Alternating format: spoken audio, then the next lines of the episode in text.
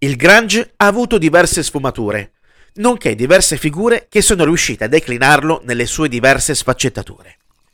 In soli tre anni, questo sottogenere musicale è riuscito a diventare parte della cultura rock planetaria, diventando di fatto l'ultima colonna sonora di un movimento socioculturale in grado di fare una perfetta istantanea della sua epoca. E se i Nirvana rappresentano l'anima commerciale di questo movimento, con Kurt Cobain assurdo al ruolo di profeta, gli Alice in Chains hanno dato forma alla versione più cupa del grunge, decisamente più affine a sonorità quasi metal se vogliamo. E gli Alice in Chains sono diventati qualcosa di unico nel loro sottogenere tanto grazie alla sublime ed iconica voce di Lane Staley quanto al graffiante suono della chitarra elettrica di Jerry Cantrell. Quest'ultimo, nato nel comune di Tacoma, nella contea di Pierce nello stato di Washington, eredita dal lato materno la parte artistica, essendo sua madre musicista. Ascolta molto blues, genere che influenzerà molto la sua produzione musicale nonché il suo timbro stilistico. Riceve in regalo la sua prima chitarra a 12 anni, ma si applica a studiarla solamente al compimento dei 17. Prima di allora fa parte del coro scolastico e si esibisce prima delle partite di pallacanestro.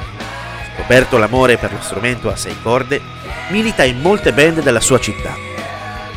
Il tutto cambia quando incontra, a metà degli anni Ottanta, il futuro cantante degli Alice in Chains, Lane Staley, formando insieme a lui una delle band più importanti e decisamente cazzute del panorama grunge. Qui avrà modo di firmare alcuni dei riff più belli della discografia della band, riuscendo a muovere in modo sapiente le fila del suono del gruppo. Jerry Cantrell si può definire, senza timore di smentita alcuna, il guitar hero del grunge. La chitarra elettrica pronta a riversare la sua rabbia da un muro di amplificatori direttamente nelle sinapsi stonate degli ascoltatori. E anche la sua carriera solista non è affatto male.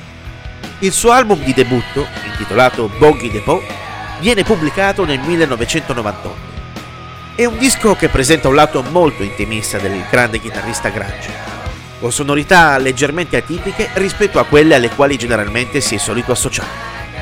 Ci riprova nel 2002 con Degradation Trip, disco dal piglio decisamente diverso dal precedente. Cantrell è un virtuoso chitarrista e un valente compositore, e questo album ne mette in evidenza il grande talento.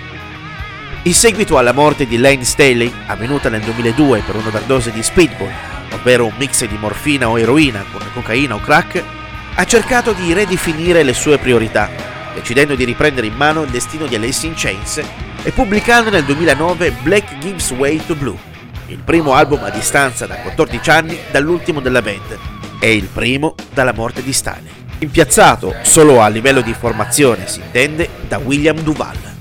La vera ripresa del nome degli Alice in Chains avverrà però nel 2009 con la pubblicazione di Black Gives Way to Blue, dove spicca tra tutti i brani Check My Brain, il cui sound inconfondibile della chitarra di Jerry Cantrell rimanda al periodo d'oro dei lavori in studio della band. Pochi sono i gruppi bandiera del grunge ad essere sopravvissuti alla decimazione della droga, dove i loro carismatici frontman sono stati letteralmente divorati dai loro demoni interiori. In tempi più recenti, le vicende di Chris Cornell dei Soundgarden e Scott Wayland degli Stone Temple Pilots prima e dei Velvet Revolver poi sono solo due delle figure che più sono venute a mancare di quell'irripetibile fermento culturale e musicale. E se Dave Grohl si può considerare come il grande saggio della nuova generazione di rockstar, Jerry Cantrell è e rimarrà sempre il chitarrino del grunge.